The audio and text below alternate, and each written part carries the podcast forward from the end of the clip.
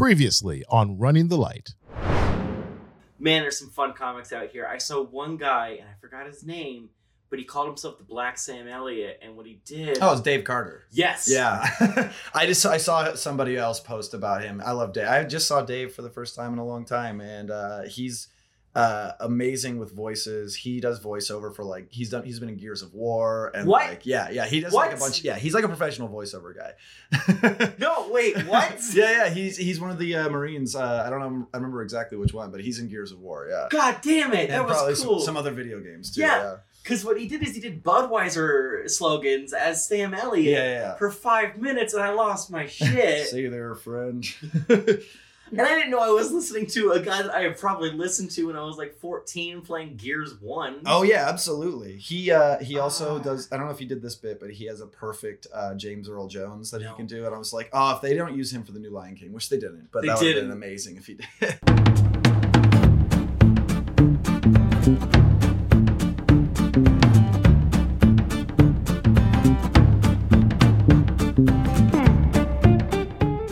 Uh, Omaha's fine. It's just when you want to get out and see a bigger scene, like like LA. When I went to LA, there was always something to do every night, and I loved it. It was a smorgasbord of stuff.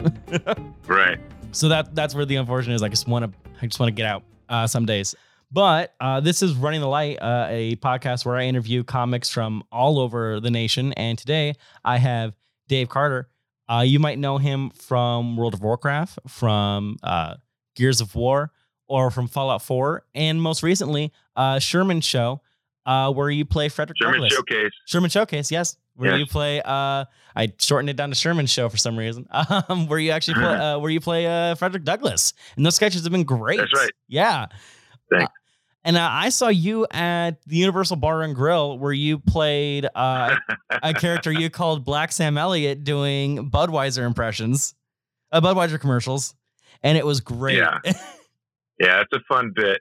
The Sherman. Oh, by the way, on the Sherman Showcase tonight is the season finale, and I'm big in it, so you should check it out. oh, awesome! That's on IFC, right? Correct. Oh yeah, no, I'll try and try and give it a uh, give it a watch. I, should pretty excited for it. It's been it's been fun. It's been fun watching that. Uh, it's been good. It's that and uh, Black Lady Sketch Show have been fun to like watch. I've been watching a, a lot of Yeah. different sketch shows. Oh my god, it's been amazing. Uh, Yeah, Robin Thede is a, a a good friend. I've known her for a long time, and that show is kind of killing it. I was watching it the other day. I'm like, oh, that's a great sketch. my It's all chicks. I love it. Oh, yeah, my uh my producer actually then uh, retweeted a sketch about uh Black Lady Courtroom, and I fucking lost it. It was great. My favorite is Get the Belt. The, yeah, the, the game show like that. That's some real. That's some real shit for black people. uh, or the spy. the spy one was really Yeah, fun. spy. Yeah, Yeah. uh, that and listening to her talk about it on uh, oh gosh, who hosted the nightly show? Fallon the other day. No, um, oh yeah. Oh okay. oh god, I can't remember. Nightly with Larry Wilmore, the Larry Wilmore sh- uh, podcast, and talking about Oh, gotcha. Yeah, and it's been a lot of fun, like learning about the the start of the show and hearing about the sketches before I even saw the sketches have been kind of fun.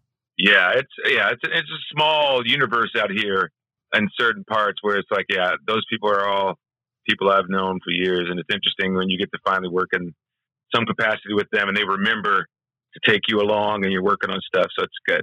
Oh, right. No, it's it's always nice to like kind of have a friend that's a little bit farther ahead of you, and then it's nice to know you're remembered. Uh, It's it's nice. Yeah, yeah, we have I have a traveling sure. I have a traveling comedian friend, uh, Aubrey, and I remember meeting her like years ago, and she we talked about ghostwriting. I completely forgot, and she remembered my name after meeting after me at one open mic, and it, it felt nice. It feels nice, just little things like that. Right on. Yeah. So how's your week?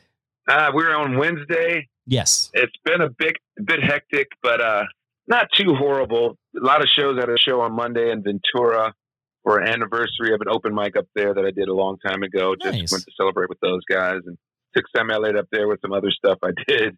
Yeah, booked out the rest of this week for shows. It seems like Nice. some paid, some aren't, yeah, that's the case. and then you just kind of keep moving. You know. Right. Also tonight we got the the viewing party for the finale. So Oh, nice. That should be that should be yeah, a blast. something. Yeah, I get to go in there and talk about more work and like, hey, congratulations, it. Let's all suck each other's butts, you know. And uh, you know, hey, is there more work coming? I'd love Oh. to be involved. Okay, I'll go to the I'll go to the bouncy house. Never mind. I'll go to the bouncy house. yeah, no, that that that sounds uh, exciting and frightening. Uh, incredibly, incredibly frightening. Yeah, you hope everything is received well, and, and so far it's been received well across you know the many platforms and magazines. The guys have been everywhere, Oh so yeah. it, makes it nice for me. I got a tweet out from uh, John Legend not too long ago of sorts about that. my Frederick Douglass. Yeah, Yeah, dude, that was fun. Yeah. Not that he knows my name or anything or invites me to the parties for our kids, but uh, But hey, yeah, it's, that's kind of cool. It's Pretty nice cool. recognized. Yeah, yeah, that's always fun. Yeah. Uh, I think the best it's ever gotten from me is I was walking down the street one day and a guy got out of his car and screamed, "Hey, you're that comic, right?" And my response was equal parts, "Yeah," and also, "Don't get away from me." Um, don't stab me. Were you going to say don't stab me? no, it's more like I'm afraid of like aggressive human contact. And when someone gets out of their car and into their like sunroof and like screams at me and go, please go back to your car. I don't know. I I don't know what the next step here is. I'm gonna I keep got walking. I had something like that happen the other day. I was doing a play, like this musical, and I was walking from the theater to one of my local bars, and I was feeling down on myself. And then all of a sudden, I turn a corner and there's a, you know another black dude walking. I was giving him like you know the, the what's up head move, like hey what's up. He goes, I know you. You're a pretty funny comic. And he kind of kept going. I'm like, where did you see me? you know, it's a random part of town. Like, what did you see? What did you catch? It could have been a good night or a bad night. but it was a good night to glad I was him. noticed. Yeah. Yeah, apparently, because I didn't recognize him, and he had a lot of hair too, which you know usually I can tell. You know, hair club for men, I usually can keep track. Oh yeah. Uh, I sometimes space out. Like I've had a like a bunch of people after a show going into the next open mic say, "Hey, good job," and I go, "I didn't know you were there, but uh, Yeah, congrats." I think it's because the room is so dark. Yeah. A well lit comedy room is uncomfortable. It feels like something's wrong. It's that's death to a comic. Like, oh, I can see your expressions all the way Oh. through this joke. it's like a Oh, night, you're judging. it's like a nightmare when you're walking into like your old childhood home, but like one thing's wrong, and you're just uh, like scared. I think so. I think that's one of those things. Like, it's like, oh, there's this idea of microaggressions. You see someone's face, like, hey, this joke is going to be. They already have this look of disconsent, uh, like uh, disconcern. I have to get them back. I have to. Oh, now they're now they're now they're looking at me with anger. You Hmm. know, oh, I don't think I need to see their faces. I just want to assume that they're all not looking at me to begin with. I, I like thinking that I'm speaking into a void. I f- somehow that Yeah, feels yeah. that feels comfortable. I don't know. Like uh last night I was doing an open mic. I was really tired. I wasn't feeling good. Um and I walk up on stage there's four people in the audience and three of them are having a conversation with each other. Uh and they were in the front row. So all right, fuck it. I just turn to the sound guy and I start having a conversation with him and doing my set. And that's when the three people started getting really engaged. Like, oh man, this is a bit. It's like, nah, he's just he's just tired. he's giving up. Um, but but we were trying to engage you by disengaging and talking to each other. But now that you have something going, it seems much more interesting. now that you have the ball, I want it. Yeah, pretty much. But in terms of show this week, I'm doing a show in South Dakota. Um, at a bookstore. cool. Yeah, we were gonna do it at eight, and then we found out that's when the Democratic uh, debate is, so we moved it up a couple of hours. And so it should be fun. Uh, I've never performed in a bookstore before, comic book store, but never a bookstore, so I'm excited. Uh, I'm gonna That's see. cool. I just did a show in a library this past like a week ago. That seems counterproductive. I was worried about it because I was thinking, like, like, are we gonna like have to whisper our sets the whole time? Is it like, are we gonna, are we gonna get shushed? Like, is it a clean show? Like, trying to figure out what kind of show it was, but it wasn't bad. It was like seventy blue-haired old people, kind of, and they were just content. And it wasn't a completely clean show, but it wasn't Okay. a completely dirty show. It was fun. It's like a PG show. That seems, seems pretty good. Was it PG thirteen ish. okay? Was the library closed? No, the library was downstairs. We were in the conference room upstairs, Mm. apparently. So I was kind Oh. of surprised. I'm like, are they going to shush us the whole show?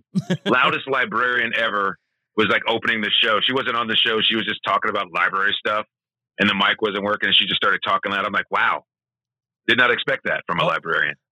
I, I Carry this big ass room. I kind of want to know what library stuff is now. Is it just reading off a bulletin board? kind of like, okay, everyone signed in. If you want to borrow this room, you want to use this room, the equipment in it, here's a sign up for that. Check us online at this thing. I was like, wow. Wow, I could hear her all the way in the back. That that brings me back to those old summer exp- uh, activities where they take us to the library and I'd watch a guy make elephant toothpaste uh, for an hour. Uh, that seems seems nostalgic and fun. I like it. uh, Elephant toothpaste. oh god, uh, it's uh, basically add soap and uh, hydro uh, oxide, I think, Hydrogen peroxide. hydrogen peroxide, and a, one other thing. Uh, but it, it basically creates a steaming foam. Um, Mm. and it's called elephant toothpaste. It's basically just a way more in depth and science, like not uh, a more chemical based uh, Mentos and Diet Coke. Gotcha. You were that kid. I was, I was. I also still have my How to Build a Robot book uh, that I got when I was in sixth grade from the library. I still want to do it. I don't know. I love robots. They're fun to me. A boy's version of Frozen. Do you want to build a robot? Oh. Let's go outside and play. it's just two. It's just two really socially awkward kids standing in front of a bread box controller trying to figure out how it Yeah. works. I've got my solder gun. You want to run? You want to run and play? Uh, so, uh, you've been, uh, have you watched anything or played anything? Um, I don't play video games, which is hard to put in perspective for people because I'm old. I like to do the voices. I don't play them really. I just got a new game on my phone that is not too obtrusive because everything wants you to be online playing Oh, with yeah. other people. Right. But I keep it kind of simple because I'm I'm just trying to learn how to function in this world and not drool on myself while I do it. Yeah. So I play like I got this game about this giant hole and it gets bigger as you put stuff in it and I you just kind of keep chasing the hole around. Yeah, yeah. Yeah. I haven't I haven't been playing much either. Um, I've been I want to, but then every time I want to sit down and play something, and go I should write something or read something, and then I just do that. for you. Yeah, it's well, it's just like I, I get I get tired. Although Jake and I were my twin brother and I sat and played uh, Smash Brothers for like an hour while eating Chinese food. Um, but As a twin, you have to give in. I have to. Like we we both looked at each other and went, "We're both this is both our weekends. Uh, let's play some games." Um, but I've been reading Steinbeck's Travels with Charley, which has been fun. Uh, I got it years ago as a Oh. Okay. yeah. Uh, it's Steinbeck traveling America, trying to find America in the 1960s with his dog. uh, Okay. it's it's interesting. It's angry.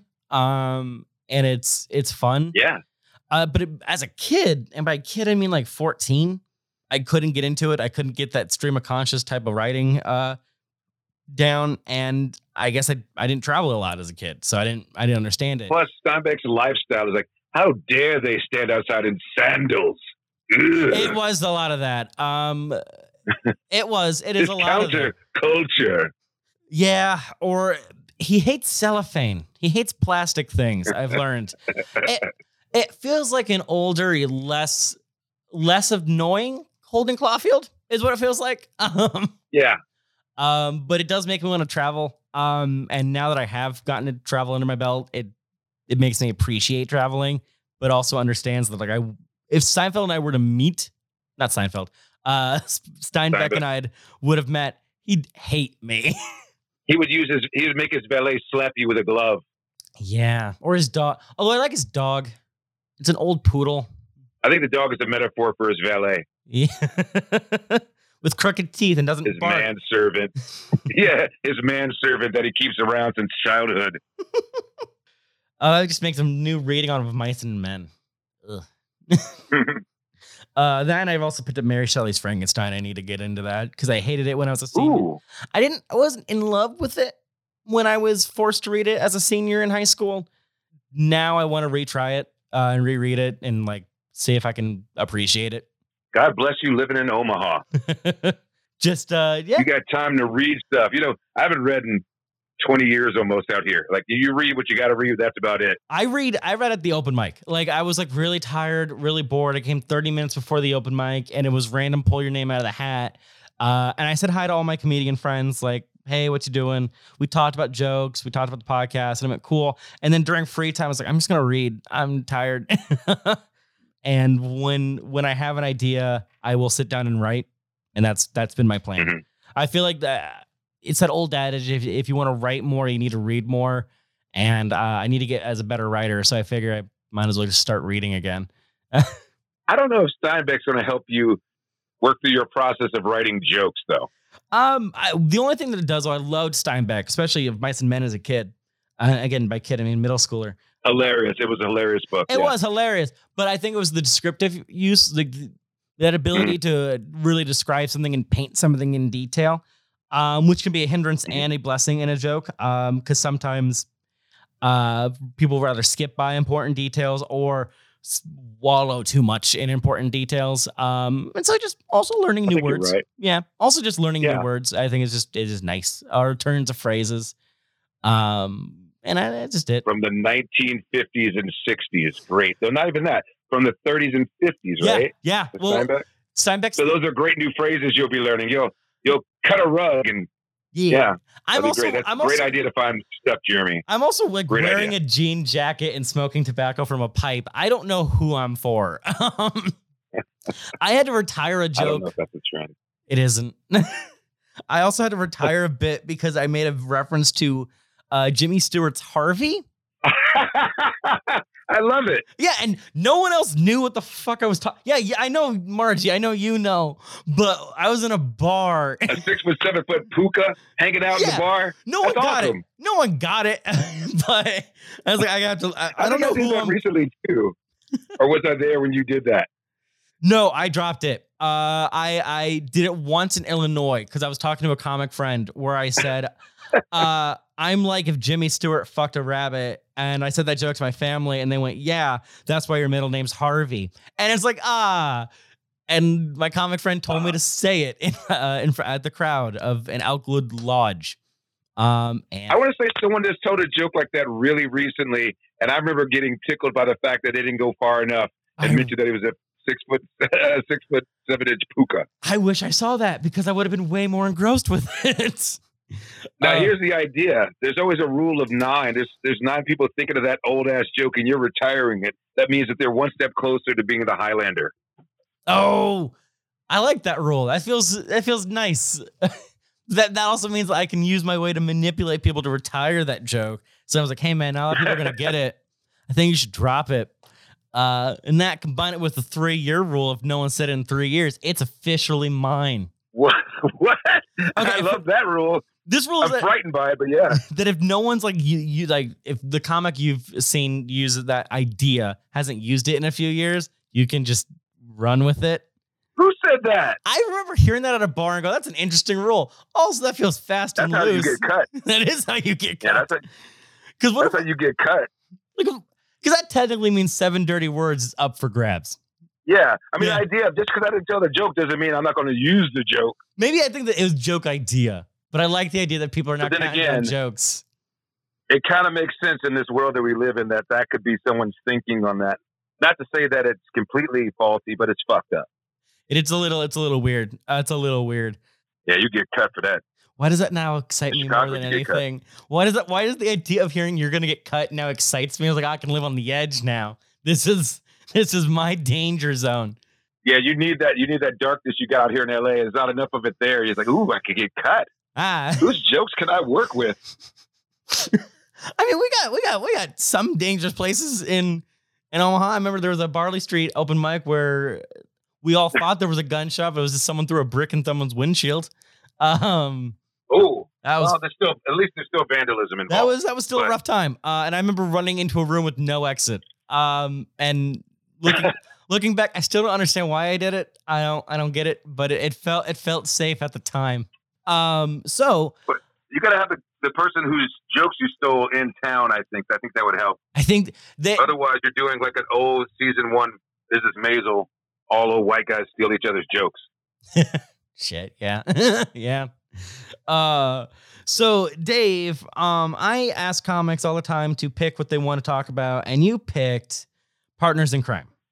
It was one that was the first of your Robert list. Townsend and his partners in crime Robert is Town- one of my favorite all time like comedy specials back in the day.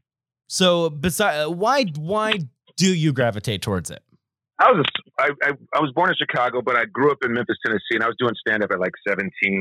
And it was one of those first things you see. Like I saw Hollywood Shuffle and and Robert Townsend Partners in Crime, like all that early stuff. And you're like, wow, there are people like me doing this, and they're doing it in a different way than just straight stand up. It was amazing to see that it existed, and it really opened the door for me to feel like maybe I can do this at some point. Yeah, no, I I I- can see that. It felt like uh it felt like a celebration of a lot of different forms of art. It felt like uh, it didn't it didn't feel like I compared it to the Smothers Brothers, where the Smothers Brothers felt like a show put on by NBC. Uh, and this Right, fe- but, but Partners in Crime though ended up in a place where it's like it was Robert Townsend and Keenen Ivory Wayans. They were a duo back in the day. They were a stand-up duo, and they would do their stuff. But this is like right before that kind of ended, and all the friends that were out doing comedy, Franklyn Ajaye, and the rest, you know, everyone was kind of involved. And it's like, how do we get everyone paid? And they're out here in L.A. You know, he like he used his credit cards to do Hollywood Shuffle. Everyone knows that story. One of my favorite movies of all time. But with Partners in Crime, they did that at like the West LA VA in the theater there, you know, on a budget, and they had all their friends come out and do sets, and a lot of those people are all working all over the place still to this Right. day. They're like they're a big base of everything. I had to pause every now and then and, and just look at all the people that were on on the screen. There was a lot of fucking names on that thing, like before they were Mhm. names. I'm still surprised, Bobby. Uh, like the musical guest, man. Like all of that was impressive. Yeah. Yeah, like holy shit. Um, it's Now, full disclosure, I haven't seen it in years, but I still remember big chunks of it. Like who was on there? Like it wasn't the time. It was like because he did like three specials. Yes, he did. But uh, I'm trying to remember who the musical guest. Like they, it was like the time or somebody that was on there. I remember, Uh, and it was like Bobby. Br- uh, Wild and Out. No, Bobby Brown, yeah, Bobby yeah, Brown was Bobby on Brown it, and I forgot her name. not his wife, right? We're not talking about Whit- Whitney Houston. No, no, no, no, no, no, no. Oh, I forgot, I forgot her name now, but it, it was someone else. It wasn't wasn't Wild and Out. That was one of the later ones. Um, this one, this one was really fun. I I liked the sketches. I think the sketches were interesting. Um, it didn't. especially for the time. It did, yeah. It did felt. I was I was being told by uh, one of our producers, Rich, who uh, watched it more uh, at the time. Like this was a precursor to In Living Color, which was a precursor to Chappelle, Yeah. which was a precursor to Key and Peele, and it feel like you can see that that bloodline a little bit. Um, especially of course with In Yeah, Living especially Color. with Keenen involved in the first one. Yeah, because Keenen was so deliberate in what he ended up making after that. right. You know, pretty awesome. That colored my entire universe. Like before I left for the military, and you know, left Memphis, Tennessee, and, and saw the rest of the world and doing different stuff in all these different places. You you know, you you get a pattern because that's what you know. Like, wow, that could be awesome. That would be amazing. uh, what you know, what you- you specifically about lucky. it uh, drew you in? it was the fact that they were making things like that. And I was only dreaming about dreaming about making things like this. This is right after Hollywood Shuffle, which was probably one of my one of my top five movies of all time, still is. And you start looking at like, oh, they are at HBO, and HBO is letting them make this with their friends. They can you can make projects with your friends. That's amazing, and much less the like minds and the different minds, the, the cutting edge of what they were talking about, like the, you know, when you have sex, the sex ed one where it's like, you know, when you have sex, you have sex with all of your partner's partners and them having to look at all these people. you know, the idea of them doing musical numbers and classic Shakespeare at the same Yeah. time being hood or, you know, it's just amazing to see that that was happening because you're trying to figure out who you are as a kid coming out of whatever. You're coming out of Omaha, me coming out of Memphis, Tennessee, and trying to figure out what I can talk about, not being dirty per se, and just you know wanting to do something that was creative. I remember watching that and go like, "There's all kinds of things you can do." Yeah, it, it had this feel of like, like not in a bad way, but like, fuck it, this will be fun. Like the ending of the one I saw was let's just end on a Broadway number, and I thought it was gonna be a joke, but no, they do a Broadway musical ending uh, with musical guests, and they do dancing and all that. It just, it just felt like a this would be Mhm. fun. Let's just do it, and that that feeling was permeated throughout the entire special of just kind of like putting on a show in Omaha or in LA. It's like I'm gonna do a show with my friends. We're gonna get together and we're gonna have this great time, and people are gonna come in and watch it and enjoy it with us. And you sometimes it's like Bing and Bob on their road shows. Like it's like, hey, we got to put together this the end of summer production. If we don't do it, there's a great producer coming through town. We're gonna have to stop them and make a make a name for ourselves. right, yeah. It like it had this like it It's an immediacy. It had this like Motley Crue vibe, like not like the band, but like this just a group Yeah. of people. And sometimes in like more product, not not production based, but like sometimes in a Netflix special or like in a TV show, sometimes it just feels so calculated. It feels so, oh gosh, uh, sterile, I guess, in a way where everything's planned. And this one doesn't feel. Well, that's that's the world today. Yeah, I guess that I guess that maybe this is a, a sign of the times. Like it just this doesn't feel planned. It doesn't feel like it's aimed to sell something to somebody. It feels like it feels like a show. It feels like a service. It feels like uh, like a It's parade. the end of summer stock, yeah, and you're that big town, that big time producer's coming through, and if he sees it, we'll all be stars. And that's exactly what they that's exactly what they were trying to make at that time. And it looks like one of those kind of things because it came together. The the need to be perfect came later. As things got more refined, as you get into the system, as things get more refined, and as people figured out on the outside how to do it more professionally, it changed how I think people look at things like, oh, this seems like much more professional. Like they know what they're doing. They may or may not. But you know, it's like it changed how you looked at comedy. You wanted things to be perfect versus being in the moment with them. But that's that's just the nature of the beast over time. and there's something there's something to be said about just doing a show and it being kind of sloppy. I mean, you've probably done a show, and I, I remember doing a show uh, at uh, Oliver's. It was a charity show. Um, I had Mhm. I had my set written out, but the crowd was feeling a certain way, and I was feeling a certain way, and I started just riffing with the crowd or doing old jokes I hadn't done before, and just kind of playing it fast and loose. And there's something there's something to be said where comedy shouldn't be clean. mm, Okay, clean in the sense of like it's set up. It comedy should be a little Right. a little messy, and that doesn't mean you go in there without a plan. No, you. It comes from knowing how to tell a joke and what you want to say, but also like, ah, screw Right. it. Yeah, and that's what this feels like. Like if if it was more polished, And not getting cut by a comic that uh, Right. comes in and says, "Hey, you stole my joke. You you ever used that joke in three years? That's my joke. Shiv, shiv, shiv. That's my joke. Shiv, shiv, Shiv, shiv. shiv. That's my joke. Shiv, shiv, shiv.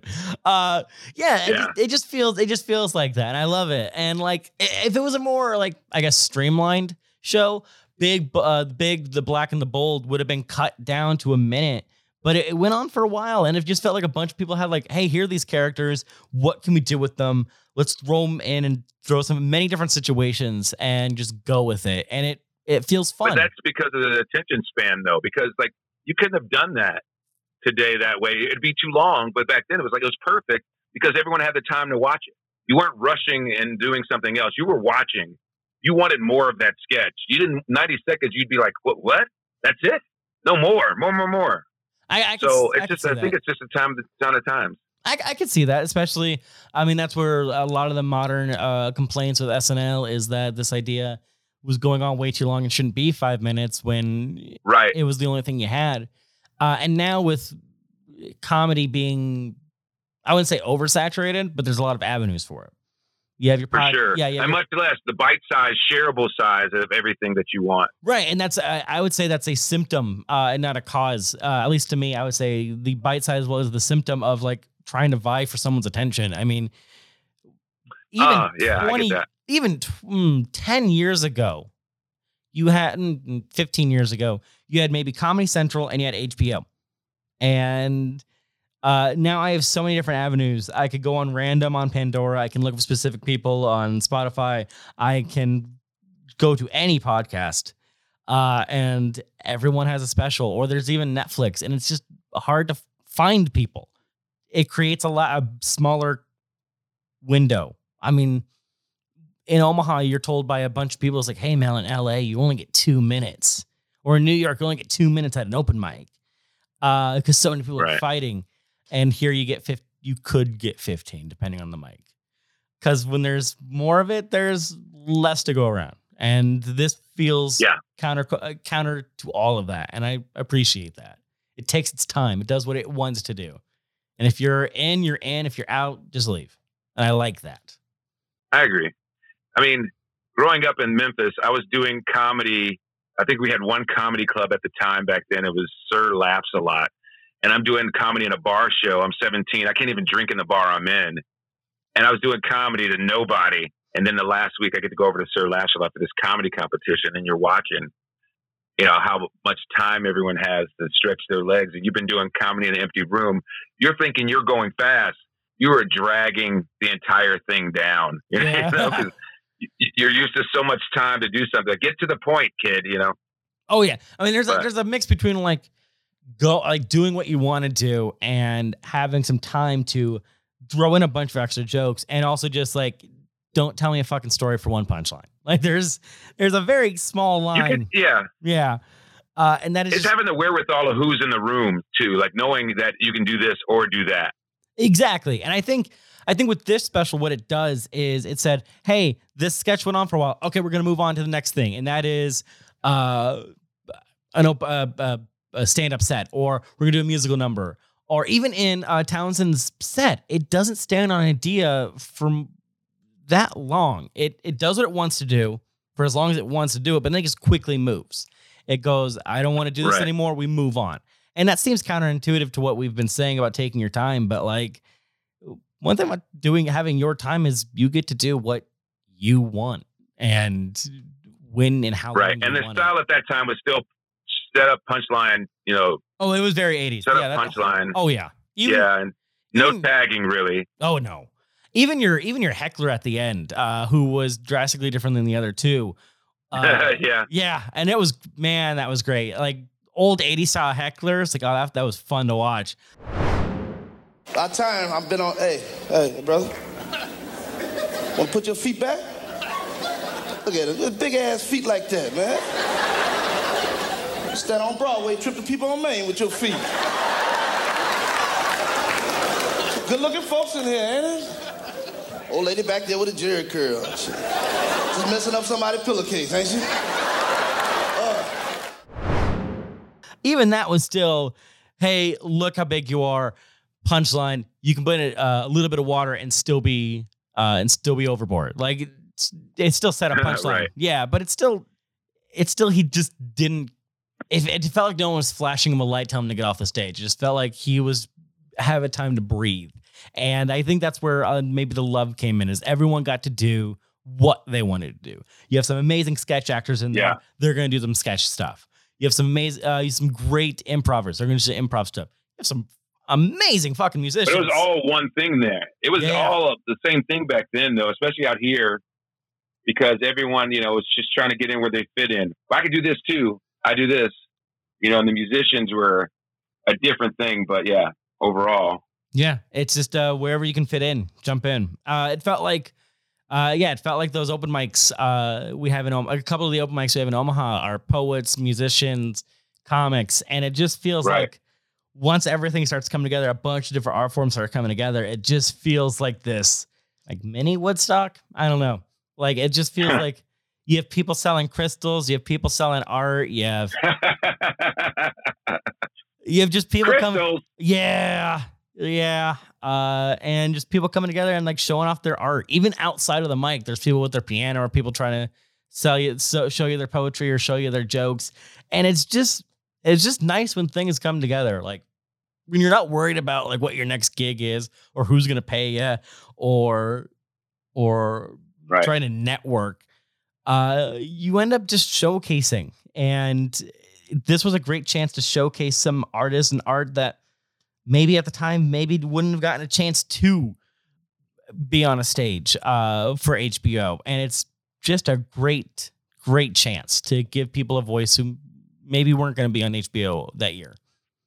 I think you're right. I mean, I think you always want it like if you could do it with your friends, that's the best way to go.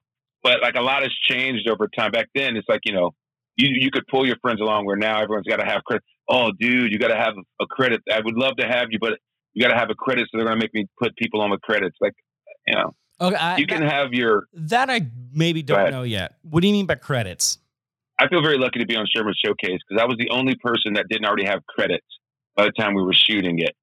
But they they they fought for me and got me on Bashir Diallo, got me, and then when they saw me, they're like, "Okay, he's the guy. I see what I see why you want him. He's worked on every one of your projects. Whenever I get in, I get to move up." But they wanted people that were already, you know, like, "Oh, this guy's already writing on the show. This guy's already done a Tonight Show. This guy, uh, you know, writes in late night." And they're always looking for people who have credits already toward what they're going. They're not looking for the new, the raw, you know, never been seen before. They want the new, the raw that no one really knows about, but has already worked on this and done that, and the other.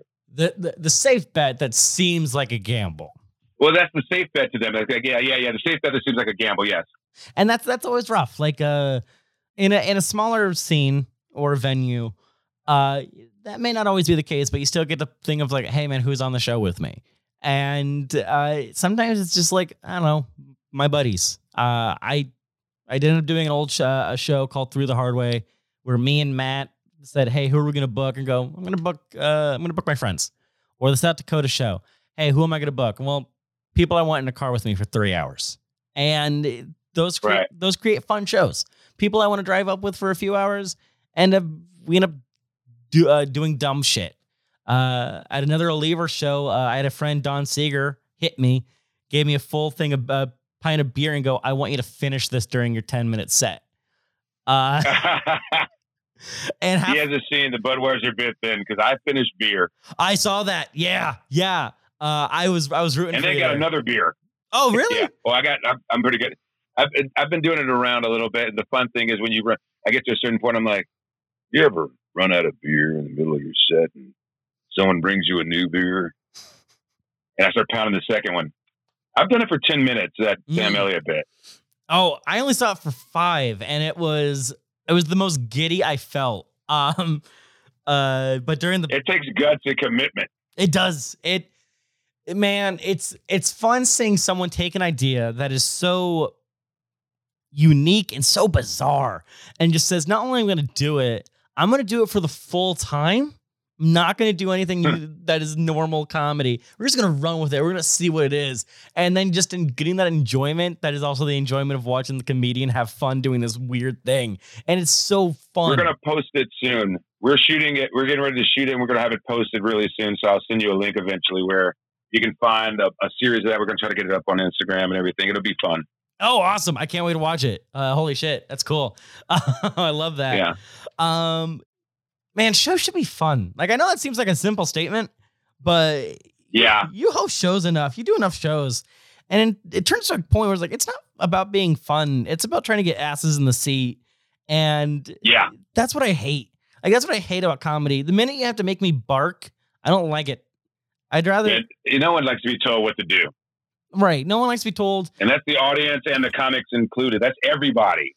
Oh, it is it is not a fun feeling. And like that moment where you just pop up, that's why I like pop up shows. Like, hey, let's all get together. Let's just don't even worry about like if it's gonna be G or not. Let's just tell some jokes. Or like I, I've had a couple of barley shows where it gone hours after the open mic. People are just roasting each other. And we're all just Mhm. sitting around and just yelling at each other, making jokes, and that's fun. Like, man, that's what that's what I liked about the special. I might actually go back and rewatch it. Uh, not to, not tonight because I have an open mic, but just a fun. time. No, I understand totally. Like racing a clock. And, oh, I gotta get this over. Oh, I got this. I got this uh finale like uh like watch party, and I gotta go host a show. But I gotta get all this in by. I have to be done with everything by like you know step like four o'clock, right. so I can get all this other stuff in, and I'll be racing the clock. But I'm gonna get it all in. Yeah, and And when you you, go like this, gosh, I wish I could have just sit down and read my Steinbeck book. Well, I mean, when you only have three open mics a week, three to four, like I don't want to miss any of them. like, Right. Yeah. Um. No. I, I, yeah. Sometimes you got to read. Sometimes you just gotta take it easy and read your Steinbeck book or your or your Douglas Adam books. Okay, nerd. I yeah yeah yeah. I wish I still read though. I have I have tons of books. I rarely read. I'll read on my phone or something, but like I think the last book I read was like some old Hugo like award winning like Mm. sci-fi book or something. I think the last book So I finished was Fellowship. Was Fellowship of the Ring. And Like it, an eight eight hundred page book. but it took me like a year. Like I will I will buy a bunch of books and not finish them for a while. Uh, so a couple Yeah. years back when my brother bought me Dune, and I go, "Why? I'm not. Why? I I'm excited to read it, but I'm gonna be an old man. I also count audiobooks as reading, so sometimes I will put up an audiobook and just blast through that while doing something else. Um, Yeah. that's been mostly comedy books have been on my audiobook list. Like I'm reading uh Born Standing Up by Steve Martin. Yeah, I have that in hard copy that I want to read and I have not read it. It's really good. If you get a chance, it's really good. I enjoy it. Um also Silver Screen Fiend by Patton Oswalt. I will recommend till the day I die. Uh it is about his addiction to old films and how that kind of cost him his job and a bunch of stuff, but also about the birth of alt comedy in LA. Uh, Okay. And it, That sounds pretty cool. It actually is pretty fun. Uh, I've only listened to it. It's a five hour listen. So if you're ever driving, Uh, it you can cut it off pretty quickly. I'm very lucky that my that's another reason I don't read and I don't listen to a whole lot of radio of late and podcasts because my world radius is like a five mile radius, so I'm not in the car a whole lot. Oh yeah, true. I uh I was from the LAX to Burbank and that took me about an hour and a half. So uh, that that's how I know LA is just hour long traffic to get anywhere. But uh, if you don't read, where do you get your inspiration? Like uh, on your in your day to day. Yeah, I I pretty much I worked through the idea from all my years of improv. I'm out of Chicago, Second City, and improv at Olympic out of Chicago. Right. And I believe in the truth in comedy. That's my day to day. Like my normal set is just my day to day living, and uh, like trying to survive my wife and my daughter for them, you know, trying to kill me at every turn. Yeah, yeah, that makes sense. Uh, my You joke- know, and then it's ripping with friends while you're drinking. And like the idea of the Budweiser bit came out literally out of just sitting outside and just ripping through a bit. I'm like, I'm gonna go put this up at the mic, and then it killing at the mic, and like, I think I got something here, and then just running with it for a while. Oh, that's a that's been about a month and a half. Oh yeah. Um, I know my jokes are usually come from uh, I'm talking to myself when I'm going for a walk or going for a drive. I get so lost in thought, I start talking to myself, and the minute I start laughing, I go, "There's the joke." Right on. Yeah, uh, it comes off as more crazy. Uh, I actually got a call from David Kalsgaard, a comic friend of mine, because he was driving past me and says, "You know, you look like a psychopath because you're doing these karate chops and you're talking to yourself." Um, Yeah, there's a, definitely a sign of insanity involved. yeah, yeah, it is. Um, but yeah, just truth and comedy is just like the way to do it. Um, and that that is a very improv thing, like finding finding comedy in the moment, finding finding the choice and going with that choice and going for it leads to uh, some very organic storytelling and some organic joke writing. and, and punchline like yeah like i find myself like in places i never expected to, to be just because i'm going with the first thought that i really believe in and enjoying it and then it let it take its own turns and then just have to remember it afterward which is another skill you learn in improv exactly. And to write for sketch And that's what yes anding means. It doesn't mean putting rocket parts on cars. It means eh, going with that first thought and going with what feels natural. And that that's why every every comedian should take an improv class. Uh exactly. i think that's the basics i think you're oversimplifying Yes. after my years of improv oh but uh, gosh, yeah yes. oh gosh, yes. I only took like two years of improv at UNO when we did more of like a uh, kind of a showcase style and a couple of classes at Backline. I only know simple, simple, uh, and reading impro um, for storytellers. oh right yeah Yeah. Uh, that was what a great book back in the day to start your ba oh yeah, it is. It's it's a great book that I still reference. It's it's a beginnings book. It's like it's like trying to read Understanding Comics and want to be the next Frank Miller.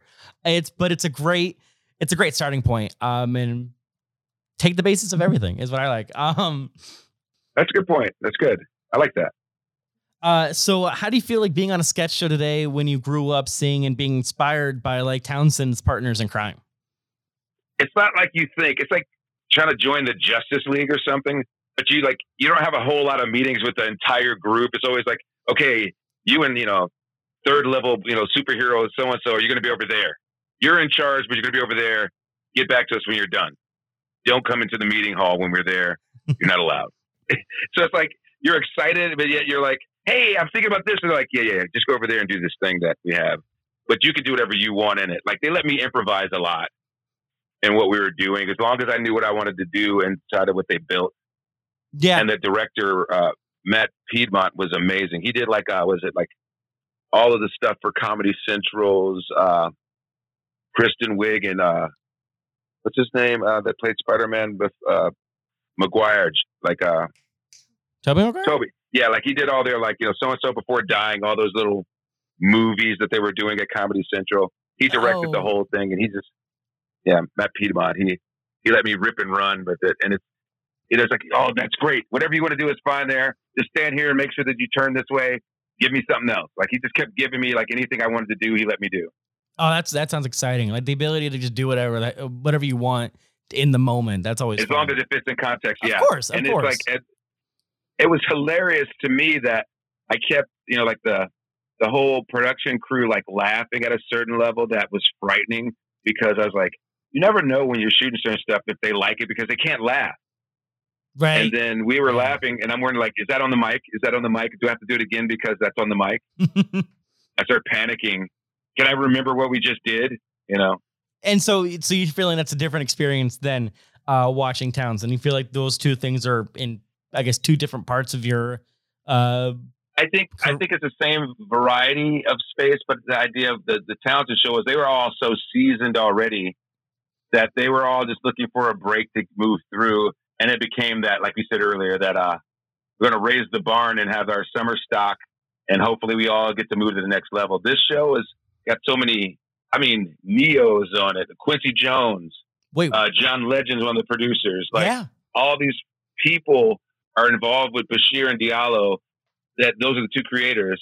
That I just me showing up and making any kind of way into any of the publicity, which I did, was amazing. Like everyone else is pretty much famous. I'm the only dude on here that is not famous that they let rip and run like that. I was like, that felt so good.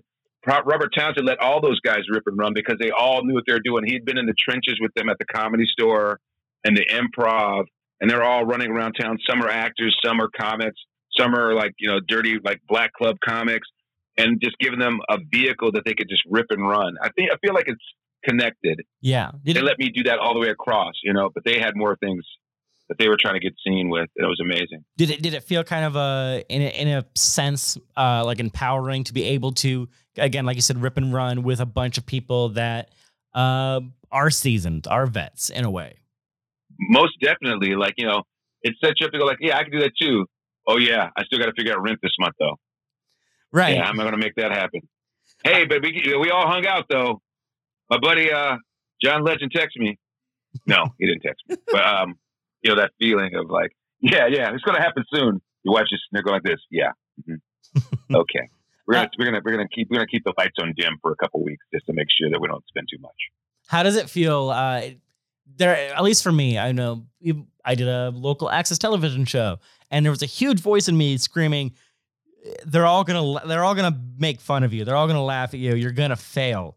Uh, and so when you're in what could be seen as a high stakes situation, as kind of like ripping and running, how do you get that voice out? How do you, how do you kind of dull that din, in uh, so to speak?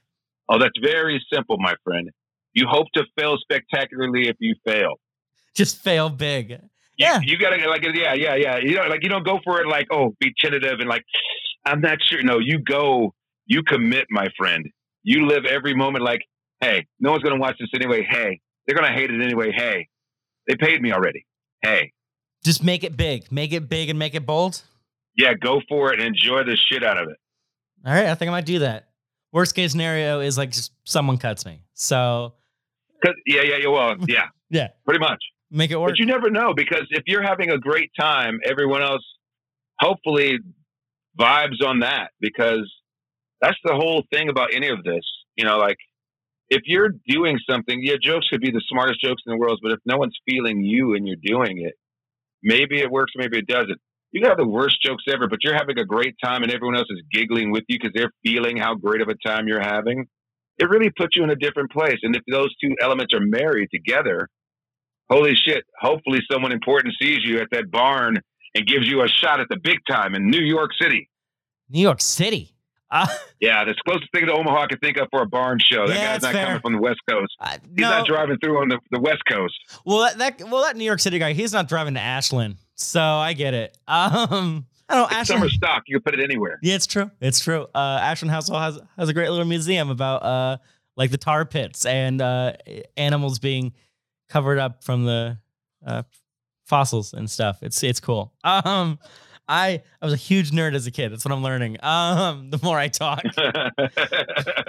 That's No. all right, though. It's good to hear. yeah. Uh, I have You my gotta have some reference. I do. I gotta have something to to lean back on. Uh, I know for me, my ritual in order to get ready to get big and loud, I rather listen to for Weird Al is usually my go to, or Green Day's Mhm. Dookie, and I just kind of I pump myself up. I kind of get ready, um, but I also tell myself that like at the end of the day, I kind of tell myself like fuck it, it doesn't matter. Uh, and I have a, I have a little pump up music or pump up time for myself to get ready. I pace the building. I get ready. How do Hmm. you get ready? How do you get into that? Fuck it. Uh, we're just gonna It's been a big. long time since then because when I used to like direct our improv troupe, I would never get to rehearse. I would rehearse them, but I would always have a little prayer I'd say before I go on stage, and it's this, I guess it's still the same. The prayer goes like, "Dear Lord, don't let me be the one to fuck this up tonight."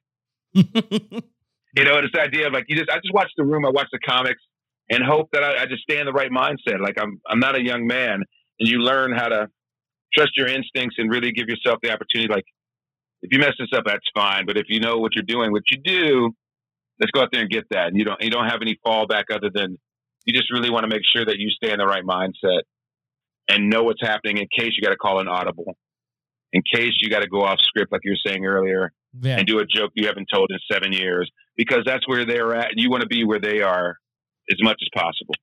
through skill, through practice, through years of working on something, then you kind of have that ability to let loose because you have this back catalog of stuff you can kind of rely on or throw out. Uh, and you know it works even when you're just joking around. You know how the structure of how what something fu- uh, funny is. And Yeah, even if you don't go back to the old stuff, yeah, just the idea of knowing where, knowing who your audience is, at least Right. who you want them to be, and how you discuss that with them, and make that agreement as comic and an audience. You really want to make an agreement with them that you're in this together, exactly. and that you'll make sure that they're safe or not safe. Maybe whatever your promise is, is you can say, "Hey, this is not going to be safe," you know, and, and people will buy into that as long as you're telling them from up front, and they know wh- who you're trying to be. Exactly. And I think a younger comic, it's almost like wanting to drive. Like a younger comic just wants to drive now.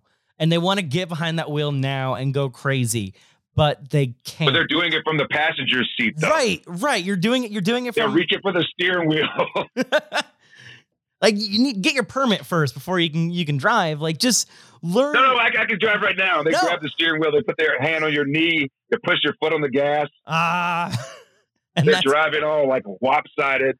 oh, it's just a mess, isn't it? Oh, Yeah. Ah, yeah. No, and Yeah, a lot of accidents. A lot of accidents. a lot of accidents. Uh, you didn't kill it, but we are dead. It's like that first phone call. Like after, I don't know if you ever had a car accident when you're a kid. I remember being a kid. And the first thing the kids always say, to their parents, like, first off, I want to tell you that I'm okay, Yeah, I'm okay. I've done that. I've done that. Yeah. and then you proceed into the route. So, like as a young comic, first thing I just want you to know that I felt great about the set. Um, the material didn't quite survive. I I remember a, a different variation of that is I walked up. I used to do forensics speech, and sometimes Oh, I did that too in high school. oh yeah, I did it in college uh, and a little bit in high school. But in college, I would do impromptu speaking, and there were times I'd go up to my coach and go, "Hey, listen, um, speech went great, but I talked I talked about Winnie the Pooh, and I also talked about uh, I talked about the first vibrator. It got things got weird quick, but think I got that win. So don't worry, guys. And it's just about wanting to do some. it- Once you've been doing it long enough, you want to do some dumb shit. Like I didn't, I didn't want to, I didn't go to that point in improv after uh, impromptu speaking after, unless I did like a bunch of speeches where I was doing it by the book, and I just want to say something dumb and I want to say something fun. Because if I listen to the guy behind me talk about a theory that I've heard a hundred times, I'm gonna fucking blow my brains out. And I just want to do something fun. And sometimes you go to an open mic. I remember there was one open mic, there was no one left. I was the last comic. And there was one thing I always wanted to do. I pulled up my phone and I saw the lyrics to All Star. And I wanted to read it in a monotone voice, not because not because they would like it, but because I would find it funny. And then I had to stop myself because I thought, no, no one else would find it funny. And that's been my one regret in comedy is I didn't do something dumb like that. I had the perfect opportunity to just have some fun, do something silly. Jeremy, Yeah. Jeremy, this is an old man here. You run back to that mic. You go there now. You start moving. You take that that lyric sheet that you have in your phone and you go to that mic. I don't care if anyone's there. I don't care if there's a mic there. You just go. You read that. You read Yes! those lyrics. To Fuck rock. yes. You do that. Oh, this is the justification of all the shit I needed to do. Uh, I've been black a long time, man. That's how it works. So the magical Negro comes into your life and sends you down a path to success and fame. and then I fade back into a bush. I learned a lot that summer. You go. That summer, I You became know, a as a real man- comic. Yeah. Mm. You know, after he went to that mic, he was arrested for loitering in a place he didn't belong. And the church service that was happening was amusing. But he made a career in prison comedy. Uh, I'll drink another sarsaparilla with my friends. why am I feeling wistful and That's funny. nostalgic right now? oh, this that's when that's when Jeremy's podcast took off and became known worldwide. ah, this is some He doesn't remember that moment, but yeah, he doesn't remember that moment, but it changed his life. He credits his mother for giving him the impetus to do it. Not me in this conversation we were having, but oh well, I'm a Bush now. oh. Oh, that's the promo. That's the promo. Yeah, that's fair. Thought the other. Can we can we make a separate promo specifically for the comic page of them saying go out and do the dumb shit so that way I have an excuse now of just always doing the dumb shit. Uh, just show you running, like just a clip of you running down streets. You never show up anywhere like, I'm off to do the dumb shit. Yeah. When I when I first did comedy, I wore a tweed jacket and a black shirt, and I would tell sad one-liners and then bring out a kazoo. And I would try and improv a song, but it was always Seven Nation Army. Uh, and then do a and now that I know a bit more about comedy, I want to do that again. There's something like Yeah. Yeah, that Yeah. guy's not getting I think you should do. I think you should do right uh, the Smash Mouth song a different like dialect. Do one as drama. Do one monotone.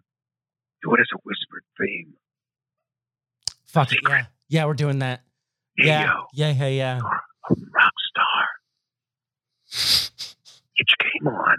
Go play. Yeah, just take it as that's your closer for the next three months of you doing it any kind of way you can. Speed reading it, whatever you got to do. Oh. Just, you know, the backline gives me three minutes. I think I could say that song in three minutes. yeah, just do that as a bit and don't say anything else. Oh yeah. Just come out and go into it and then leave. Yep, that's the bit now. Yeah, we're doing this. Uh people that asked Yep, me what they were life doing. changed right after that. Mhm. what they were doing. I was there that day. I thought he was a crazy person, but uh, wow, it really took off after that. It's weird. Yeah, now he's he did that song and he made his moment. now he's reading. Now he's known throughout the country as that guy. oh, I feel like an inspiration. Uh, I can now read Lover on like uh, Carnegie Hall in my Woody Woodpecker voice. It's more of a Sonic the Hedgehog 1990s Sonic AM voice, I get it. I mean, I, I don't know. Yeah, The oh god, who played Urkel? Yeah. Who played Urkel? I can't remember now. yeah, that guy. Yeah, he was. Was it Stephen White or not Steve White? Was it? uh I don't remember. Yeah. Anyways, he his voice his turn on uh Sonic. It was more like type of thing, '90s attitudey. So that that would He be played. He played Sonic the Hedgehog. in the '90s. Uh, for I believe both Sonic AM and Sonic the Hedgehog. Jamil Jaleel Jamil- White Jaleel was White. the voice of Sonic the. Hed- Yes, He was the voice of Sonic the Hedgehog. in the in the two cartoons. Yes, he was. I did not know that. Rumor has it in I'm the game old. in the game Sonic Generations for the 360 uh, for classic Sonic, he was supposed to reprise his voice, but they couldn't get him. And they said instead of Gerald White, we'll just make him silent. Wow. It was surprisingly interesting. I uh that that was one of my first forays into like knowing who a voice actor is and getting really in, interested uh in voice acting. That and of course Mark Hamill. Uh Wow. yeah. I did not know that. So Again, I'm a nerd. I gotta don't- go back and look at this. I was over. I was overseas somewhere, like boning chicks. I uh I was I was one I was learning about robots and Sonic the Hedgehog, which are connected. so Yeah, looking online, it was '93. At '93, I was I was overseas somewhere, like having a wild time in the military. I uh I, I was born the year after uh and getting really really excited about dumb shit. Um still am. '94. You were born in '94. Yes. Last I checked. Wow. I am 25. Wow. 25 and a half, I think. I don't know what to say now. Um I'm kind of like I'm like, you could be my kid. prob- prob- probably? Well, I'm not saying not actually, not, No. not probably, but that possibility wise, it Oh, could yeah. have happened. By the math, it could have been. It did make sense. Yeah, yeah, yeah. That's all. It's. That's, Yeah. I, I have no idea who your mom is. I've never met your mom. I'm I'm sure she's a wonderful woman. She's quite nice. She she listens to the podcast. Post some pictures her soon online. That'd be great. Uh, I didn't want to make it weird, but I made it weird. You made it weird. It was good. I'm, I'm glad you went for it. You, you took that risk and you went for it. And that's if I learned anything, it's it's that. Um, okay, give me your number. It's fine. if you had to take away anything to learn from the uh from the Partners in Crime special, what would it be? Trust your instincts. Bet on yourself. Uh, the same way he made like uh, Hollywood Shuffle. He uh, Robert Townsend basically maxed out all his credit cards to make the movie, and that led to it getting distribution and him getting the Partners in Crime special that he can make with his friends. So the idea of betting on himself and betting on his friends definitely pays off in that mm-hmm. case.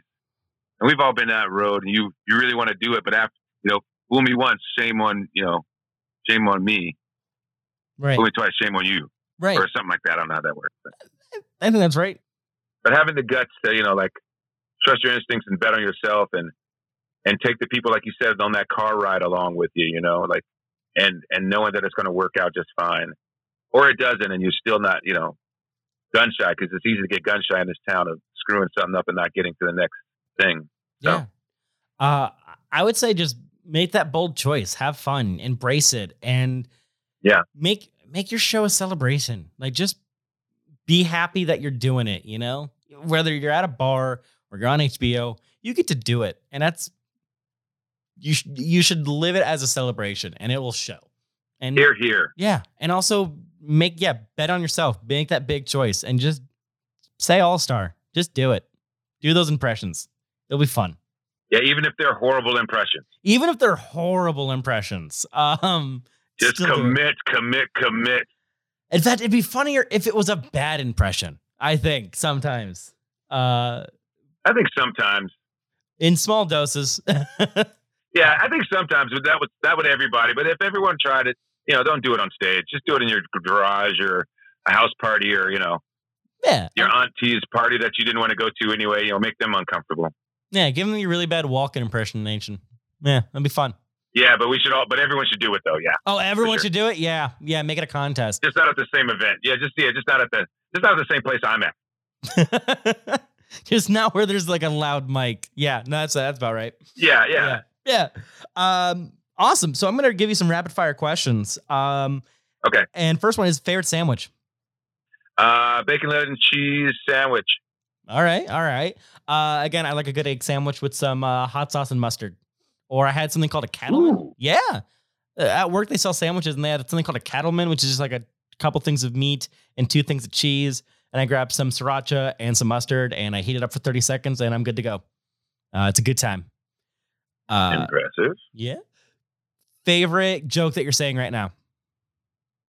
Uh, the the whole joke or just the piece of the joke that tickles me every time I say it. Oh, the piece of the joke that tickles you. I think you you now know the answer to that.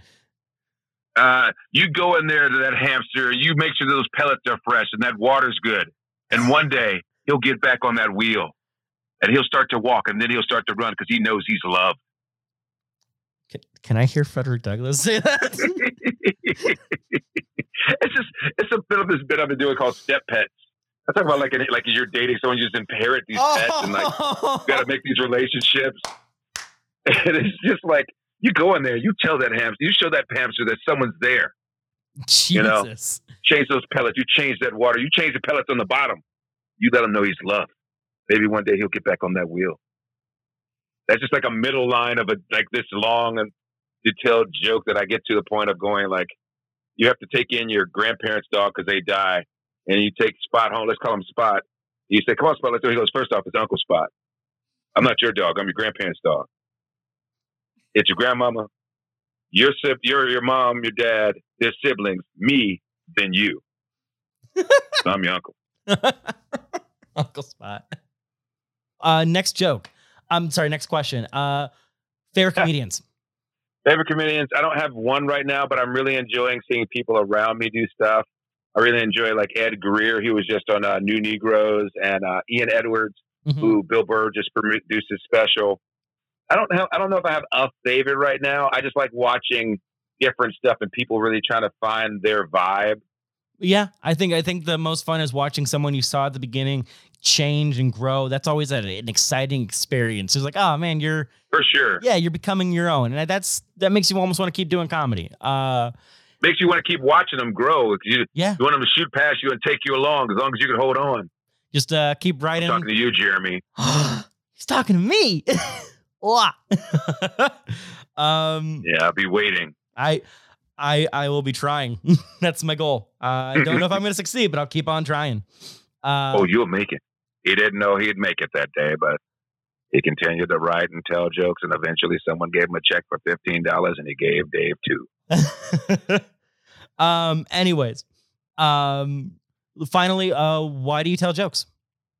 If I don't, I think I would burst. That's fair. All right.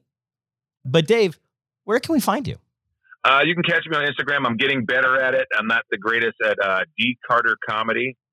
Also, you can catch me on Facebook with uh, Dave Carter. I'm the one with either the beard or the baby on my face.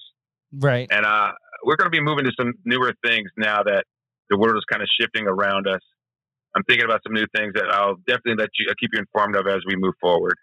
Awesome. Well, yeah, keep me posted. Uh, for me, you can find me on Twitter and Instagram under Plumb Jeremy, Facebook under same thing, uh, Jeremy Plumb, I guess. Uh, but if you want to find the podcast and you stumbled on this for some reason, we're on uh, SoundCloud, Insta, uh, SoundCloud, uh, YouTube, Spotify, Stitcher, Google, and Apple. I don't think I'm missing one. Jeremy, you're doing so, dude. This is so much fun. I appreciate you having me on. Dave, thank you. And it's been a pleasure talking to you. You were one of the highlights of my LA trip, and I'm so glad I got to record talking with you, buddy. Have a great night. You too. And don't, don't forget uh, Sherman Showcase. You can stream it on ifc.com and the rest of it. I, I won't. I will watch it and uh, have fun at the party.